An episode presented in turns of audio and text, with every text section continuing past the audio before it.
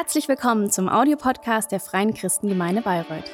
Wir freuen uns, dass du dieses Angebot nutzt und wünschen dir viel Freude beim Hören der nachfolgenden Predigt.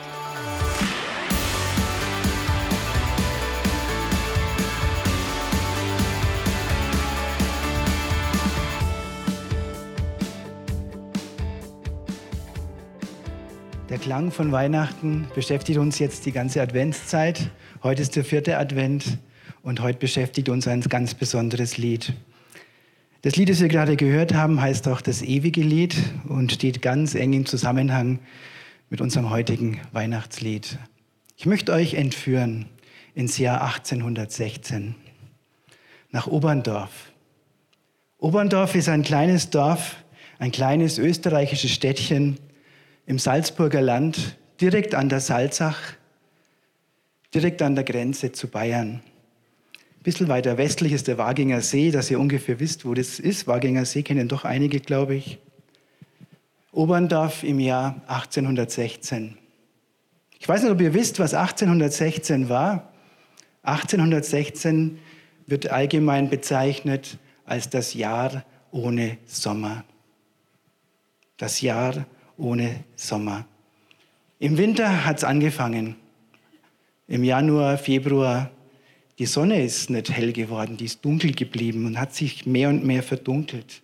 Und als dann die Zeit kam, Februar, März, wo man normalerweise sagt, im März zu der Bauer die Rösslein anspannen, das ist auch so ein Lied, glaube ich, aber kein Weihnachtslied, da blieb es kalt, unglaublich kalt. Es kam kein Frühling. Und als dann die Zeit kam, als der Sommer kommen sollte, kam auch kein Sommer. Es blieb kalt. Es regnete unglaublich viel. Es schneite immer wieder, selbst im Juli und im August. Die Schneefallgrenze lag an der Alpen-Nordseite das ganze Jahr über bei ungefähr 800 Metern Höhe. Auf dem Ochsenkopf lag das ganze Jahr über Schnee. Und heute freut man sich, wenn es eine Woche da oben weiß ist. Aber das war damals gar nicht zum Lachen. Es war kalt, unglaublich kalt. Es war trostlos. Das Schlimmste war, dass fast die komplette Ernte in fast ganz Mitteleuropa ausfiel. Die Menschen hungerten, die Menschen verhungerten, die Tiere starben, viele Rinder und Pferde überlebten 1816 und 1817 nicht. Und die Hungersnot damals in Europa, vor allem dann 16 und 17 in ganz Europa, die war in dieser Form noch nie gekannt. Und die Menschen wussten nicht warum. Das war das Schlimmste. Sie wussten nicht, warum ihre Sonne dunkel blieb. Und sie befürchteten, das ist eine Strafe Gottes. Es ist der Beginn der Apokalypse.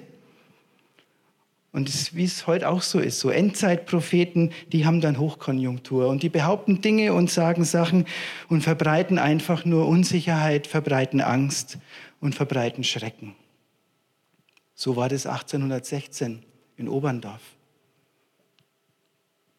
Heute wissen wir, dass ein halbes Jahr vorher im ganz fernen Indonesien auf der anderen Seite der Welt der Vulkan Tambora ausgebrochen war. Da gibt es auch eine Zeichnung ähm, von damals von dort.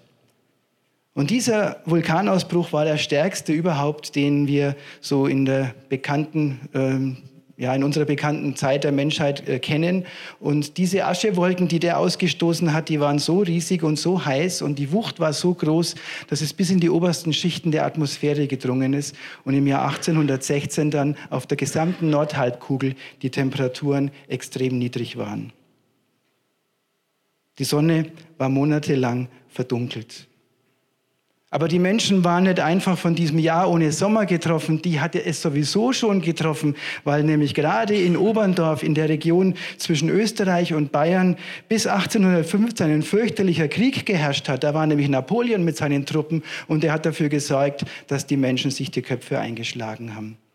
Das heißt, es war eh schon ein Land, eine Region, ein Dorf, ausgemergelt, arm und einfach nur verzweifelt.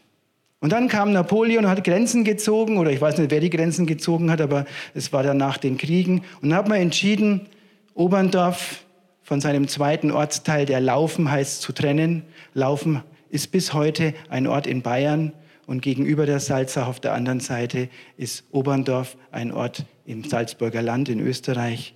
Das reiche Laufen wurde getrennt vom armen Oberndorf und die Bevölkerung dort hat es noch mehr getroffen.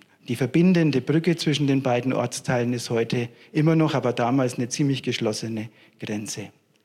Warum erzähle ich das? Ganz kurz und ganz einfach. Oberndorf war ein bitterarmes Dorf.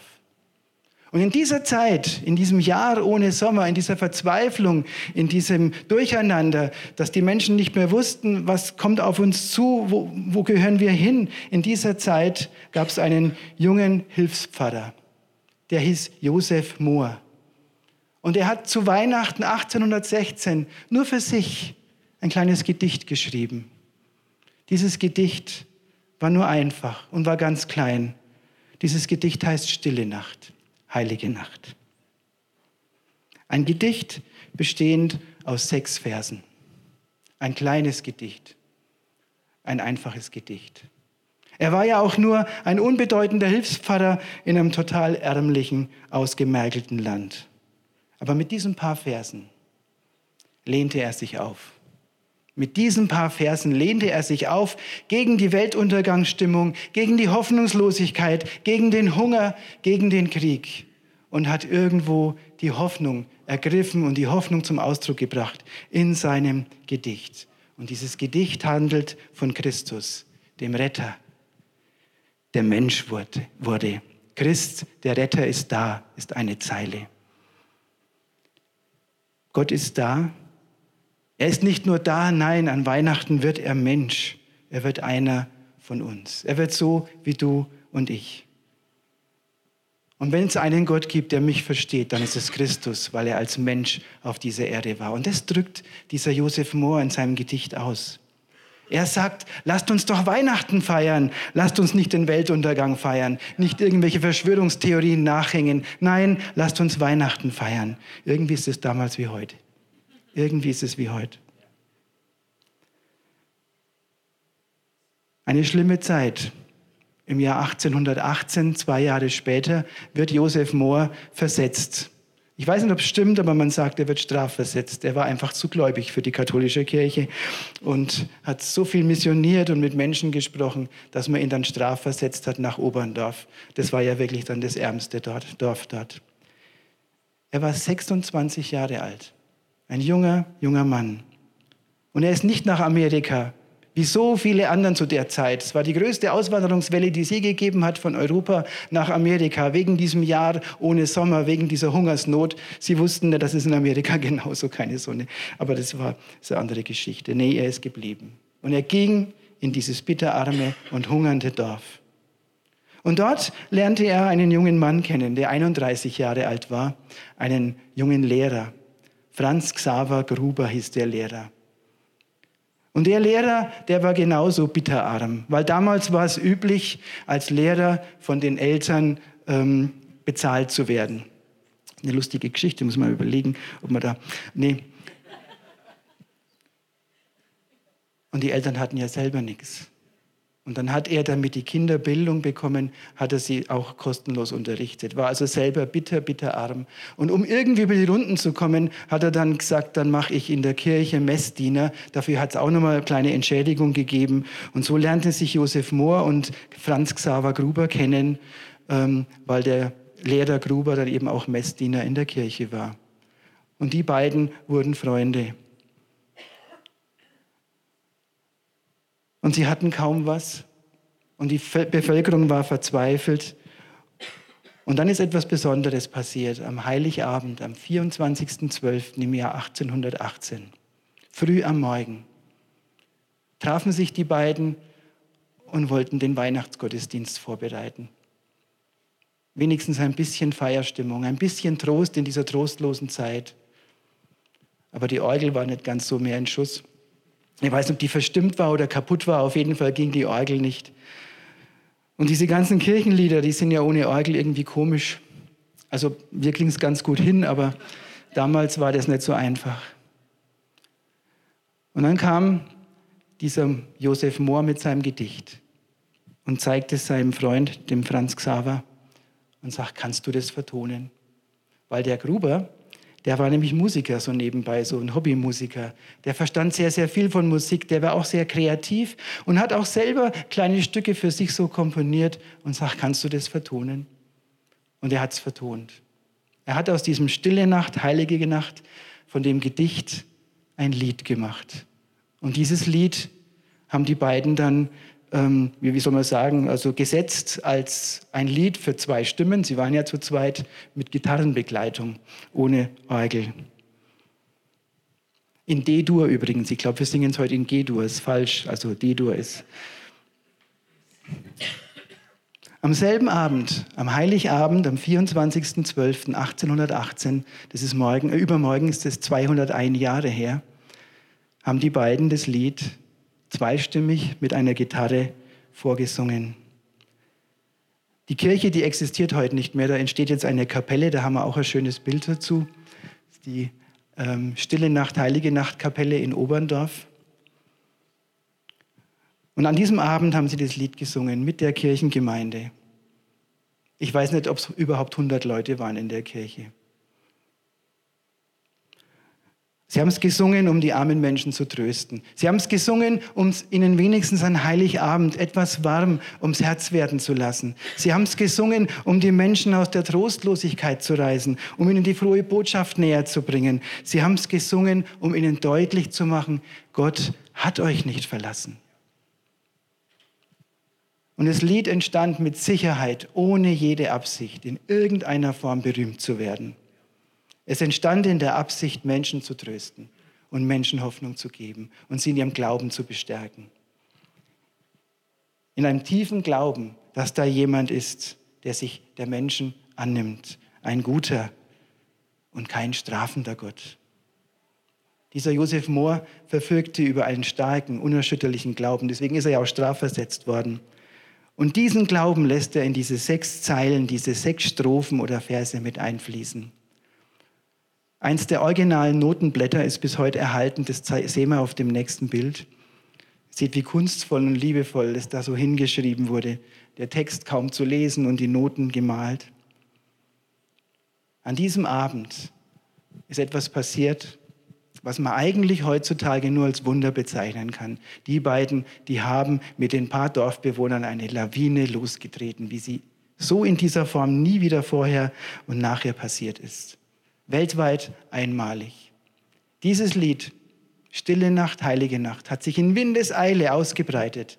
Zuerst ins Salzburger Land, vom Salzburger Land dann nach Tirol, von Tirol ins Zillertal, von Zillertal aus in den ganzen deutschsprachigen Raum und dann in alle Länder Europas, von Europa nach Amerika, von Amerika nach Russland und von dort über die vielen, vielen Missionare über die ganze Welt. Sie wollten Dorfbewohner trösten. Sie trösten die ganze Welt. Und wo immer dieses Lied gesungen wird, auch heute, steckt da was drin. Wie gesagt, es ist total einfach.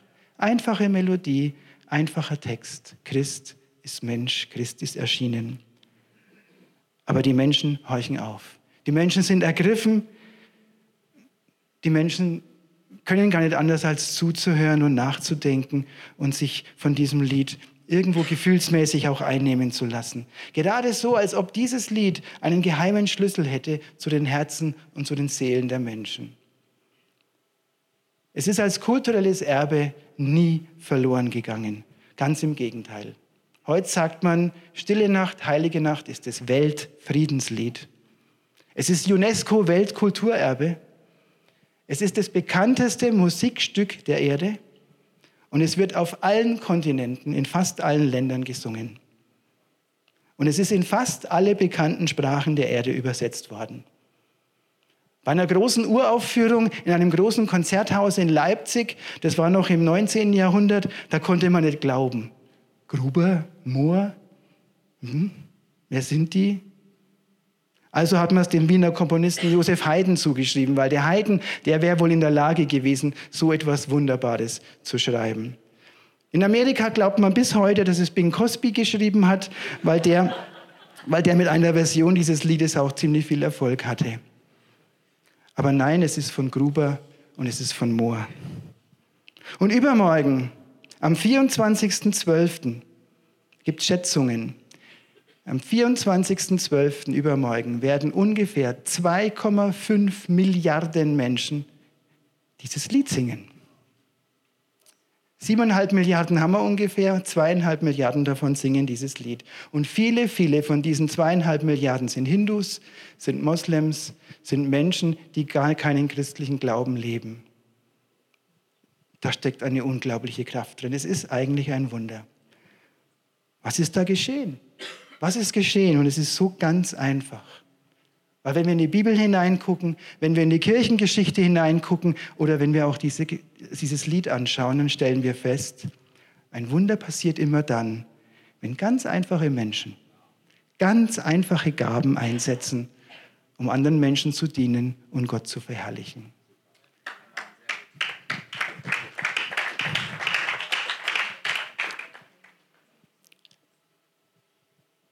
Es ist keine großartige theologische Abhandlung. Es heißt einfach nur, Christ, der Retter, ist da. Oder Jesus in deiner Geburt schlägt uns die rettende Stund. Das Evangelium, Gott wird Mensch.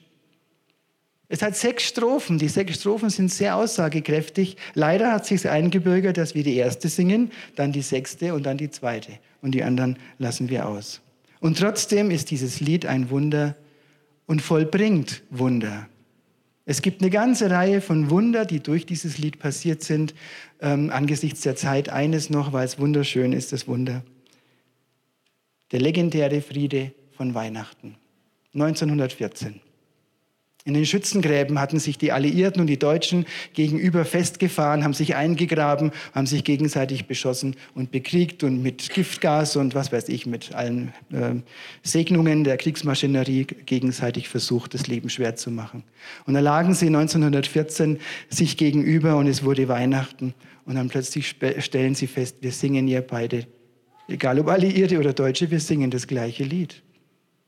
Und dieser legendäre Frieden von Weihnachten, wo sie aus ihren Schützengräben herausgekommen sind, wo sie gemeinsam einen Weihnachtsbaum geschmückt haben, wo sie sich in die Arme gefallen sind und einfach mal der Krieg Pause hatte. Ich glaube, sie haben auch gemeinsam Fußball gespielt dann.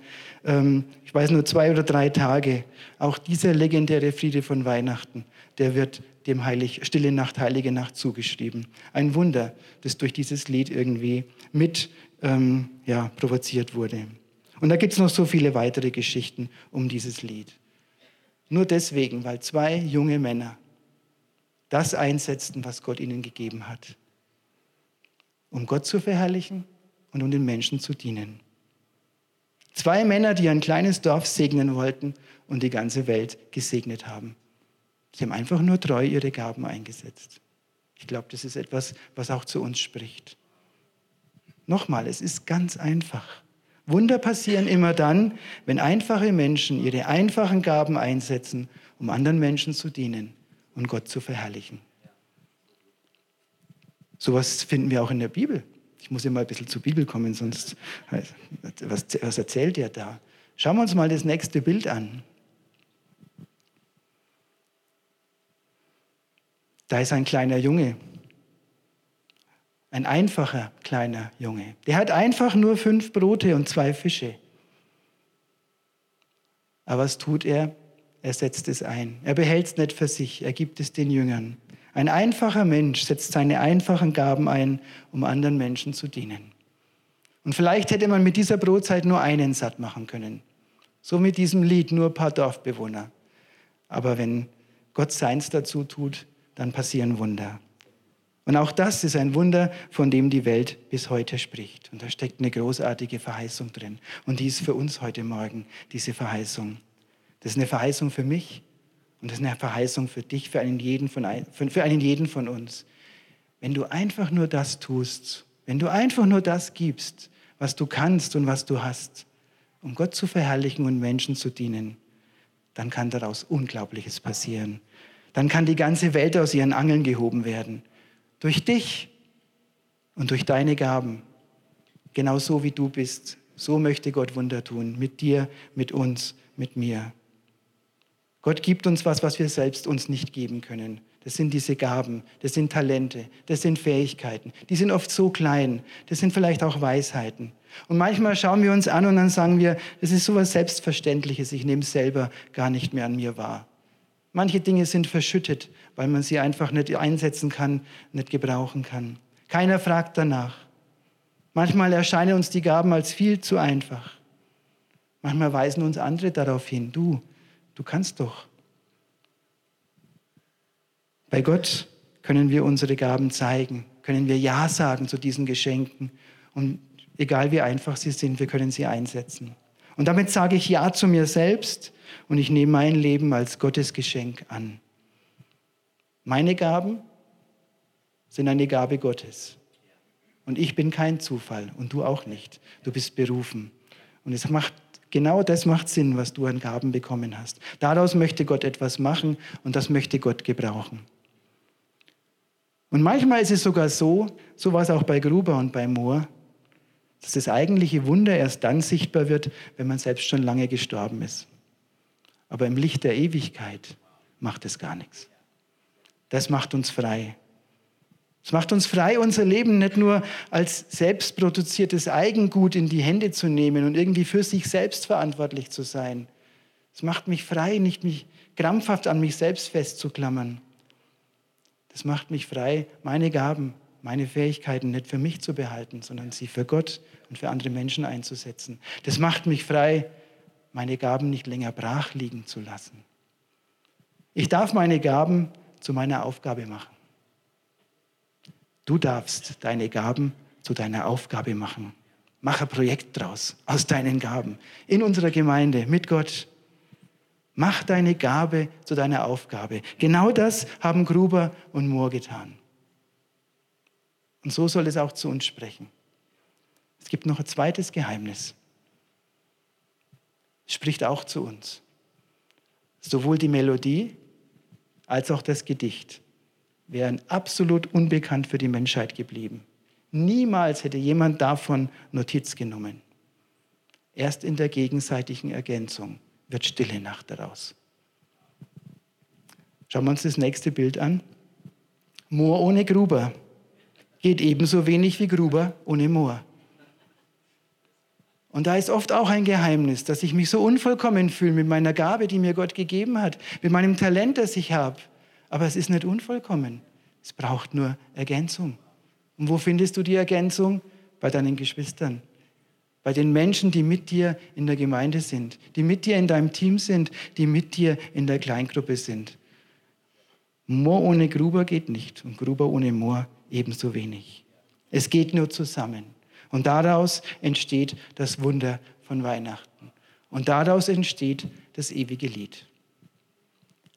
Viele wunderbare Gaben, die Gott uns gegeben hat, die können sich erst entfalten, wenn die passende Ergänzung da ist. Und das zeigt uns dieses, äh, diese Geschichte.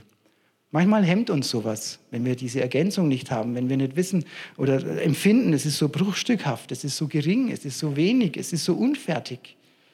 Und wenn du das Gefühl hast, dass es bei dir so sei, dann liegt es höchstwahrscheinlich daran, dass du deine Ergänzung noch nicht gefunden hast.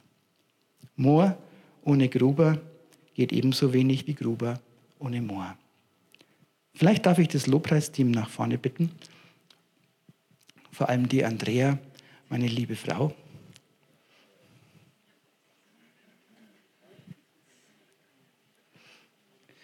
Ich sage es zu oft, glaube ich. genau, das geht gar nicht. Ja. Vielleicht möchten wir als Gemeinde, soweit es möglich ist, gemeinsam aufstehen.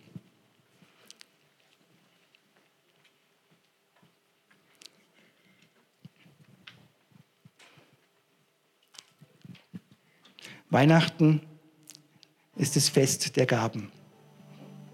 Habt ihr schon mal eine Krippe angeguckt? Stellt ihr fest, dass alle ihre Gaben bringen. Die einen bringen armselige Gaben, die anderen bringen reiche Gaben, Gold, Weihrauch und Myrrhe. Es ist egal, was du hast, egal, was du bringst, egal, wer du bist. An der Krippe bist du willkommen. Bei Jesus bist du willkommen. Und ich möchte dich heute Morgen was fragen. Vielleicht schließt ihr eure Augen und schaut nicht rum auf euren Nachbarn. Jeder mal so für sich. Ich möchte dich fragen, vielleicht hast du heute Morgen erkannt, dass du deine Gaben, die Gott dir gegeben hat, bisher so gering geschätzt hast. Vielleicht hast du das Gefühl, deswegen gar nicht dazuzugehören oder nicht gebraucht zu werden. Dann möchte ich dir sagen, dass du jetzt in diesem Gottesdienst dich aufmachen kannst, an die Krippe kommen darfst und all das, was dir unzulänglich, was dir zu klein, was dir bruchstückhaft erscheint, zu Jesus zu bringen. Und ich bin mir sicher, er wird was Großes daraus machen. Möchtest du das? Möchtest du das? Dann möchte ich dich bitten, mal kurz deine Hand zu heben, dann werde ich für dich beten. Vielen Dank. Ja, danke schön. Vielleicht hast du aber bisher mit diesem Jesus oder mit diesem Weihnachten noch gar nicht so viel anfangen können. Vielleicht ist dir heute Morgen erst bewusst geworden, dass dieser Jesus, der Mensch wurde, mit dir ganz persönlich etwas zu tun hat. Und wenn du heute Morgen sagst, ich möchte heute Morgen zum ersten Mal oder ganz neu in meinem Leben eine Beziehung mit diesem Jesus eingehen, ich möchte ihn kennenlernen, dann darfst du jetzt auch deine Hand heben. Dann möchte ich auch für dich beten. Ist da jemand da, der Jesus heute Morgen neu oder zum ersten Mal kennenlernen möchte? Ich danke, danke, ich habe es gesehen. Wollen wir gemeinsam beten? Herr Jesus, du hast all die Hände gesehen. Und ich darf dich jetzt bitten, dass du jeder Einzelnen, jedem Einzelnen ganz persönlich begegnest. Dass du ihnen ganz persönlich ganz nahe bist und dass du ihnen eine Idee davon schenkst, was dein Plan und deine Berufung für ihr Leben ist. Herr Jesus, ich möchte dich bitten, dass du schlummernde und verschüttete Gaben aufdeckst, die du den Menschen geschenkt hast, dass du sie in die Berufung hineinführst, die du für sie bereitet hast. Und ich möchte dich bitten, dass du für die, die heute Morgen ganz neu oder das erste Mal entschieden haben, ihren Weg mit dir zu gehen, dass du sie an die Hand nimmst, dass du sie führst, dass du sie leitest, dass du sie segnest und zum Segen setzt. Amen. Amen. Bitte macht es jetzt nicht euch mit euch selbst nur allein aus, sondern hier vorne kommt unser Gebetsteam nach vorne. Die stehen da und ihr könnt auf sie zugehen. Ihr könnt euch einfach von ihnen segnen lassen. Ihr könnt einfach auch noch mal etwas festmachen im Gespräch mit ihnen. Traut euch nach dem Gottesdienst, kommt nach vorne und lasst euch segnen. Und jetzt gehen wir zurück ins Jahr 1818 und hören Stille Nacht, Heilige Nacht mit der Gitarre. Der Peter hat gesagt, die Gitarre ist leicht modifiziert zu der damaligen Gitarre. Wollen wir das Lied anhören?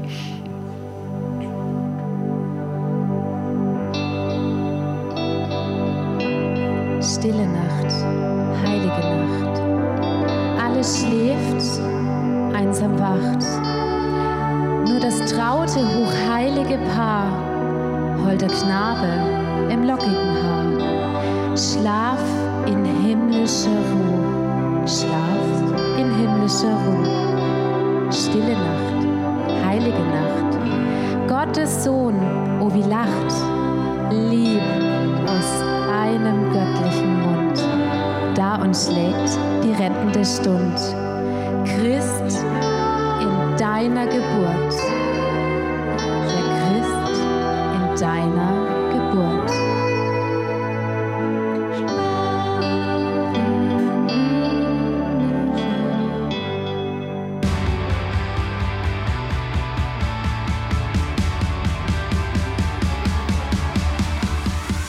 Hat dir die Predigt gefallen? Gerne kannst du sie mit Freunden teilen oder uns einen kurzen Kommentar hinterlassen. Noch mehr würden wir uns aber freuen, dich persönlich kennenzulernen. Du bist herzlich eingeladen, einen unserer Gottesdienste am Sonntag zu besuchen. Alle Infos findest du unter www.fcg-bayreuth.de. Dort kannst du uns auch eine persönliche Nachricht schreiben, wenn du mehr über ein Leben mit Jesus erfahren möchtest oder andere Fragen zum christlichen Glauben hast. Bis zum nächsten Mal. Ade!